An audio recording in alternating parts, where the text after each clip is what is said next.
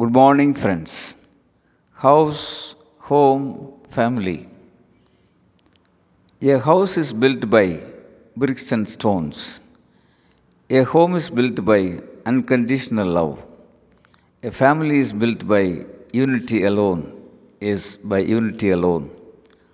Home is where heart belongs. Home is a place where one can feel peace, experience comfort and transparency. Homes allow us to dreams. They give us the courage to achieve the impossible. Friends, let's make our houses real homes and homes into good families by maintaining peaceful, harmonious, beautiful environment. Thank you, Aranga Gopal.